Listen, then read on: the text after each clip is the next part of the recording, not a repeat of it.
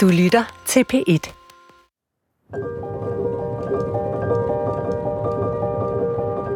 Hvordan kan et menneske forsvinde, uden at nogen slår alarm? Det synes jeg var øh, enormt svært at forstå. Sidder der ikke nogen forældre et sted, der mangler deres barn? Sidder der en ekskæreste, der kan genkende de her tatoveringer? Hvordan kan man simpelthen forsvinde, uden at nogen lægger mærke til det?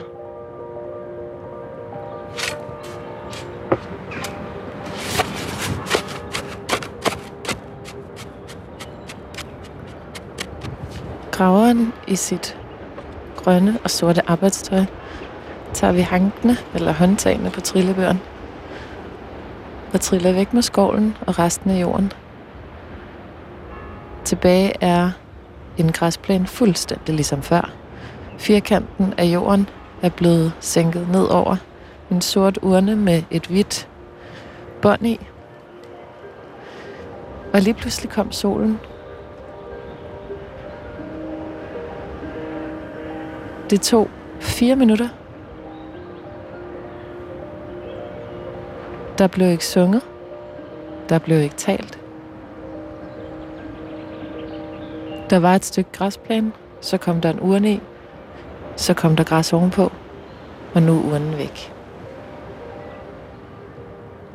Det du lige hørte, var lyden af urnenedsættelsen af en mand, der gik i døden uden nogen kendetegn. Han blev lagt i jorden på de ukendte skrav i Sorø. Graveren ville ikke være med i udsendelsen, men han var der, og jeg var der.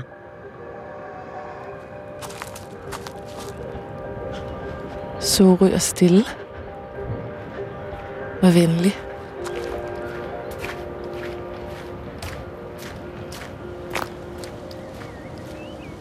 Den 11. marts 2019 står der en mand i midten af 30'erne inde i den nyudsprungne stadig golde skov på Midtjylland Sorø station. Han står og afklæder sig sit tøj, derefter går han hen til banelæmet og lægger sig på skinnerne. Han bliver ramt af toget, der kommer fra København og overlever ikke hændelsen. Mere ved man ikke om manden, man fandt aldrig ud af, hvem han var. Det vil jeg lave om på. I fem afsnit vil jeg rapportere fra grænsen mellem de levende og de dødes rige. Og snart sætter jagten ind på et spøgelse, der viser sig at være en helt anden, end jeg troede. Du lytter til det ukendte, afsnit 1, Manden, der ikke kunne begraves.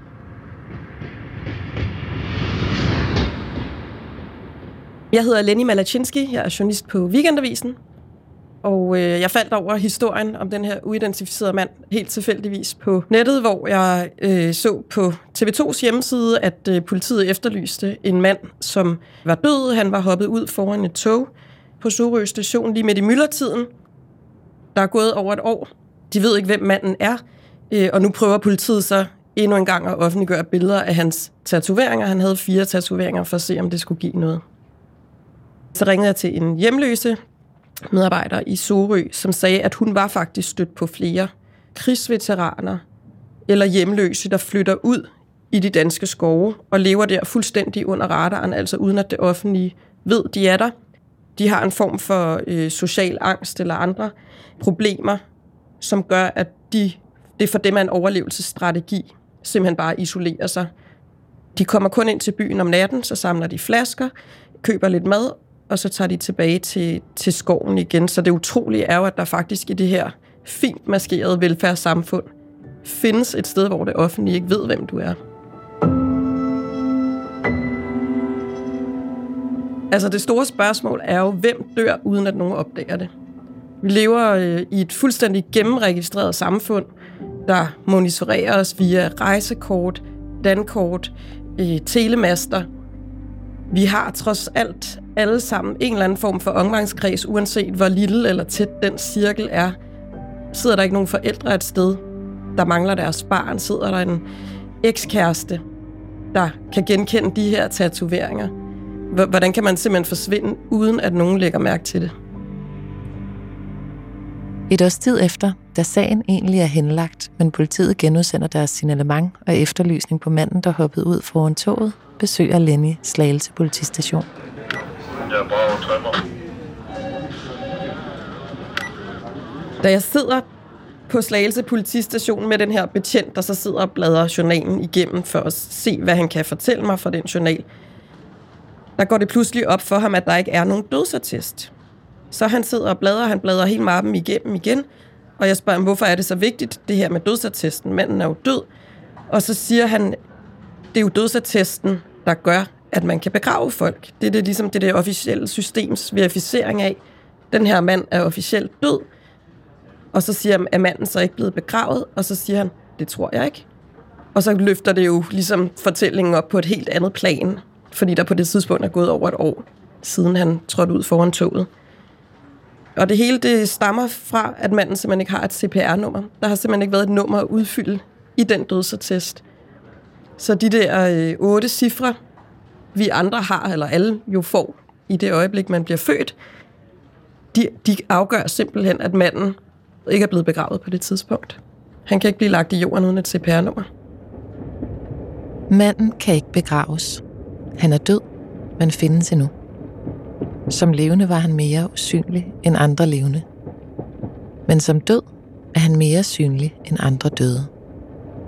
Tilfældigvis her i øh, Berlingske Medier, hvor jeg arbejder, der har jeg så åbenbart en kollega på Berlingske, som jeg ved et tilfælde opdager har været med det tog, der påkører manden. Jeg hedder Jonas øh, og har boet her i Sorø i 13 år, og i al den tid, der er jeg pendlet frem og tilbage til København i tog. Så jeg kender min togstrækning rigtig godt, og kender nedbremsning på toget og alle de her ting, man er udsat for på daglig basis. Så når der sker noget, der er lidt ekstraordinært, så mærker man det med det samme. Jonas går med mig gennem skoven. Det er en lys og flimrende forsommerdag. Han fortæller mig om, hvordan benediktinermunke i 1100-tallet byggede Sorø Akademi som munkekloster, og hvordan byen hviler på den religiøse jord. Vi går forbi området, hvor den afdøde mands tøj lå efterladt. Det er underligt, som skæbnesvangre steder med tiden udviskes og dækkes til igen. Af nye blade, ny muld, nye fodspor. Overfladen af jorden er de levendes. Den her dag, der kan jeg jo tydeligt mærke en, en hård opbremsning øh, på toget, og på et tidspunkt, hvor man ikke er vant til, at toget bremser ned, fordi man sidder og kigger ud af vinduet.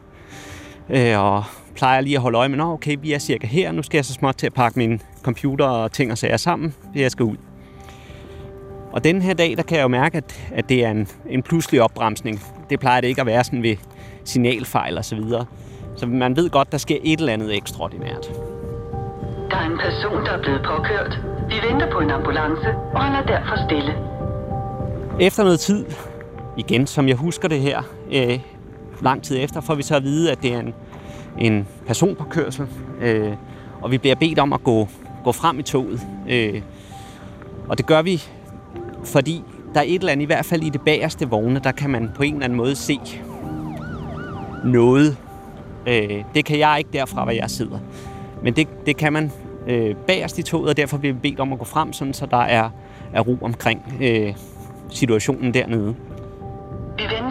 Øjeblikket på personale til at hjælpe jer ud af toget. Og vi bevæger os øh, øh, frem i toget, øh, og der kan vi så samtidig også se udrykningskøretøjer, og så ved man godt, så er det, så er det nok øh, en alvorlig hændelse. Jeg hedder øh, Tom Stysjek, og jeg er politikommissær i Sydsjælland og Lolland Falsters politi. Sagen starter med et øh, opkald på 112. Og øh, det gør jo så, at øh, vi øh, sender en patrulje til stedet, og der bliver sendt ambulancer til stedet. Jeg har været i politiet snart 40 år, og jeg tror, det er første gang, at vi har haft en sag, hvor jeg kan huske, hvor vi ikke har fået identificeret afdøde. På ikke over sporet, der kommer tog. Det var en alvorlig hændelse dengang i marts 2019. Først opstod tragedien. En mand er død. Men så opstod mysteriet. Hvem var manden? Der bliver sat alle de her kæder i gang, da manden træder ud foran det tog. Altså, der bliver ringet 112, der kommer en indsatsleder ud. Manden kommer ind i en ambulance. Politiet foretager en eftersøgning i området. Politiet udsender efterlysninger. Altså hele det der byråkratiske offentlige maskineri bliver sat i værk på grund af den her mand. Da vores journalist Lenny besøgte stedet i sin søgen efter mere viden om sagen, blev hun tippet om den lokale vølve, En kvinde, der bor på en bakketop lige ved Sorø station. Mor Inger bliver hun kaldt. Det er en ældre dame, som er ligesom øh, meget lokalt kendt, en form for enmands, enkvindes øh, social her. Hun tager øh, misbrugere og hjemløse og alle mulige ind, og hun går på stationen hver dag og taler med folk. Jeg tager toget til Sorø. Det er tidligt forår 2021. Et år efter, at Lenny stødte på sagen. To år efter, at manden tog sit liv. Jeg går ud fra stationen, drejer mod venstre. På toppen af bakketoppen står en stor, ramponeret, afskallet, hvidkalket villa og balancerer. Revnede, algebefængte ruder, potteplanter og krydderurter, gammelt børnetøj og legetøj, der står fremme til gratis afhentning foran hendes have. Krogede frugttræer, og her står hun, en profet, et orakel, en efterlever af Jesus budskab om at elske sin næste. Elske høj som lav, hun rappler derud af, smiler venligt til mig. Som om vi havde en aftale om, at jeg skulle besøge hende i dag. Som om vi egentlig bare fortsætter en samtale, vi har haft kørende i mange år. Selvom jeg uanmeldt kom forbi. Intet besøg kan til syneladende komme bag på mor Inger. Hun bor her, i en slags forladt borg, hvor hun huser trolde og hekse, og dem, der sparker, og dem, der slår. Når man er her sammen med dem, så har man større kontrol end nogen som helst læge, præst, psykolog eller andet har. Fordi jeg kan, jeg kan komme til at snakke med dem hver dag. Jeg kunne ikke nævne en sætning, at nogen af dem, jeg har mødt, hvor ikke mit liv sammen med den person har været simpelthen et eventyr. For der er jo også både trold og heks, og dem, der sparker og slår, og dem, der ikke kan administrere sig. Kærlighed er at passe på dig selv. 100% pas på dig selv. Lige meget hvad du gør, så er det kærlighed. Det er dit liv, hvis det er dig, der har valgt at gøre det. Det eneste, præsten siger, der er rigtigt, det er, jord du kommer til, jord skal du blive. Jeg tror ikke på andet. Det tror jeg ikke på. Øh, til gengæld kan jeg sige dig, Bibelen, den er en bog, jeg respekterer overalt på jorden. Og ved du hvorfor? Fordi de 10 bud, hvis man lærer dem, så har man lært at være her på jorden og være retfærdig mod sig selv og på vej til at lære andre at kunne det samme. Hun er sådan set, altså jeg, jeg synes jo, det er som udgangspunkt enormt trist, at, at der er en mand, der dør, uden at nogen savner ham. Øh, men da jeg taler med mor Inger, så, så siger hun, det er ikke trist. Døden er døden. Og hun bliver for mig en dør ind til det her undermiljø af mennesker, der lever i en parallel verden fra os andre. Og øh, det eneste, hun siger til mig, det er, han kan ikke have været i Sorø i særlig mange dage, for så havde jeg vidst det. Det her er historien om en mand, der tog sit eget liv. Han efterlod sig ingen spor. Det er nærliggende at tænke, at han ikke følte, at han var en del af noget, da han valgte at forlade verden. Måske har han heller ikke været det, eftersom ingen til syneladende har savnet ham. Han har fået fred. Han har konstateret, at det her liv, det virker ikke.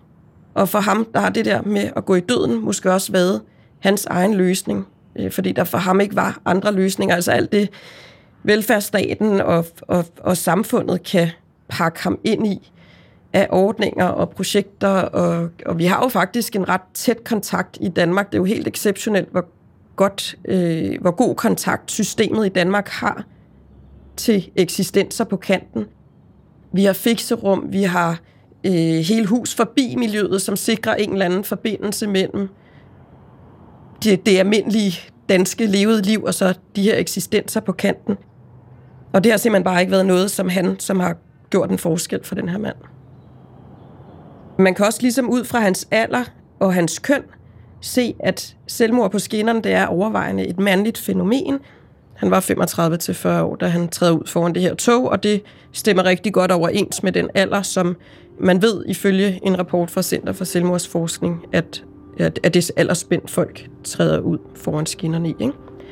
Så der var nogle ting, der ligesom kunne placere ham i en kontekst, Og så har han øh, det her med tatoveringerne, og så den her helt ekstreme tavshed og fravær af andre spor. Så han blev en sphinx for mig. Jeg ville opklare det. Jeg tænkte, der må være, en, der må være et spor et sted, jeg ikke har set. Der må være nogen, jeg ikke har talt med. Mit arbejde som journalist det er jo at opklare ting. Jeg stiller spørgsmål, jeg søger svar. Og den her mand blev for mig en sphinx, fordi der var alle de her tegn. Altså, vi har, vi har den her mand, hans krop. Altså, han har ligget på Retsmedicinsk Institut i halvandet år. Men en seddel om, om store tåen. Det er jo fuldstændig ubegribeligt, at nogen kan ligge så længe, uden, at, uden at, at man steder dem til hvile. Og da det så går op for mig, at, han ikke, at det, at han ikke har et CPR-nummer, betyder, at så er han bare strandet på Retsmedicinsk Institut i halvandet år. Det viser jo på en måde både byråkratiets øh, hvad skal man sige, styrke, nemlig det der med, at vi er så utrolig velorganiseret. Der ligger også et eller andet, der ligger også noget sympatisk i, vi lægger dig ikke i graven uden at vide, hvem du er. Du kommer ikke til at være navnløs for os, eller uidentificeret for os. På den anden side, så er det jo fuldstændig absurd. Altså, manden er jo død. Han har ligget på Retsmedicinsk Institut i halvandet år, men han er ikke død på papiret. Alene fordi han mangler otte cifre.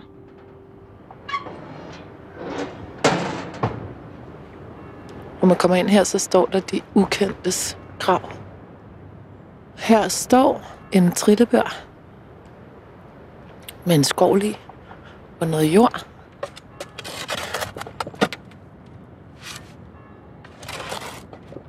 Manden, der ikke kunne begraves, blev endelig næsten to år efter sin død, efter politiundersøgelser og efter at journalisten Lenny Malachinski havde skrevet sine artikler, begravet på en græsplæne med udsigt til Dunhammer i den store blanke sø.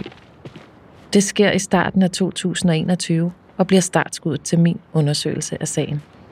For selvom manden nu er bisat, kan jeg vel stadig forsøge at finde svar.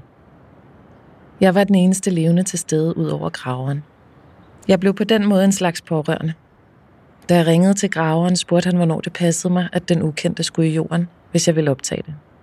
Det var underligt at stå med den beslutning. Det er jo normalt en beslutning, der bliver truffet af mennesker i sorg. Men ikke alle mennesker har folk omkring sig, der vil sørge, hvis de dør.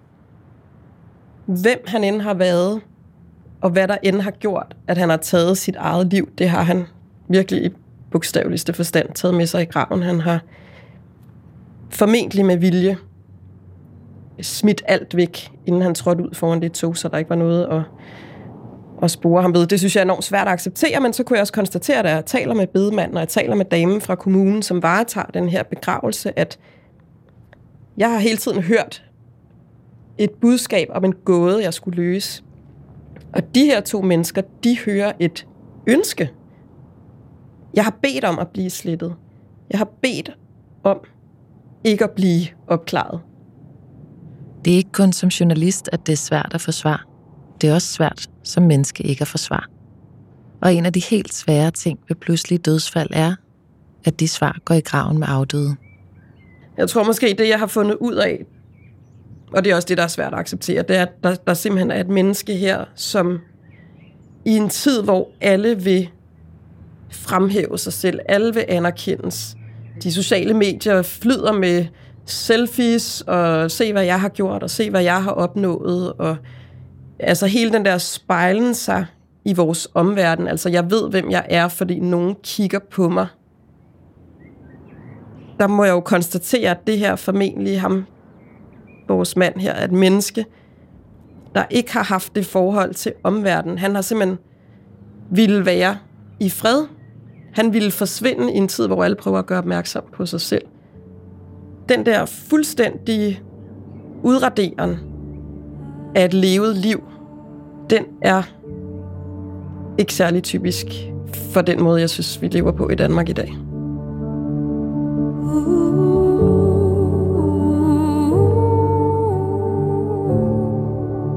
Lenny har efterfølgende måttet slippe sagen.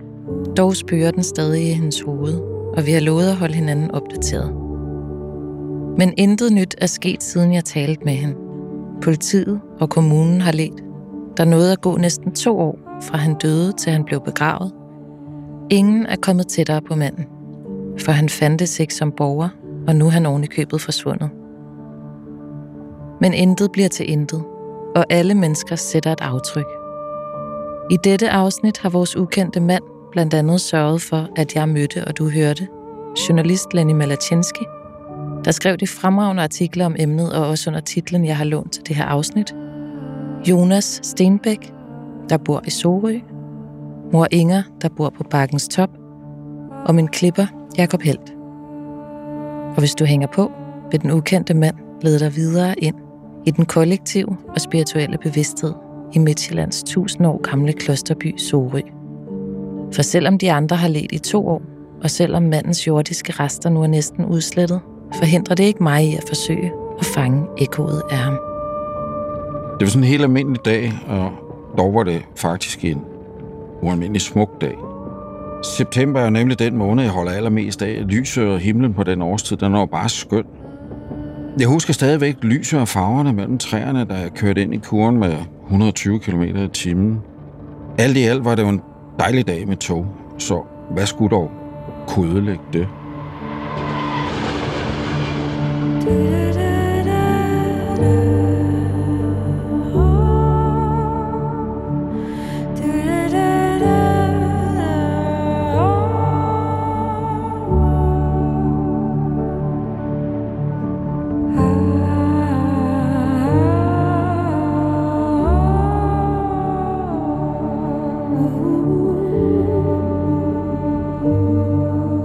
Hvis du går med selvmordstanker, ring til Livslinjen på telefon 70 20 12 01.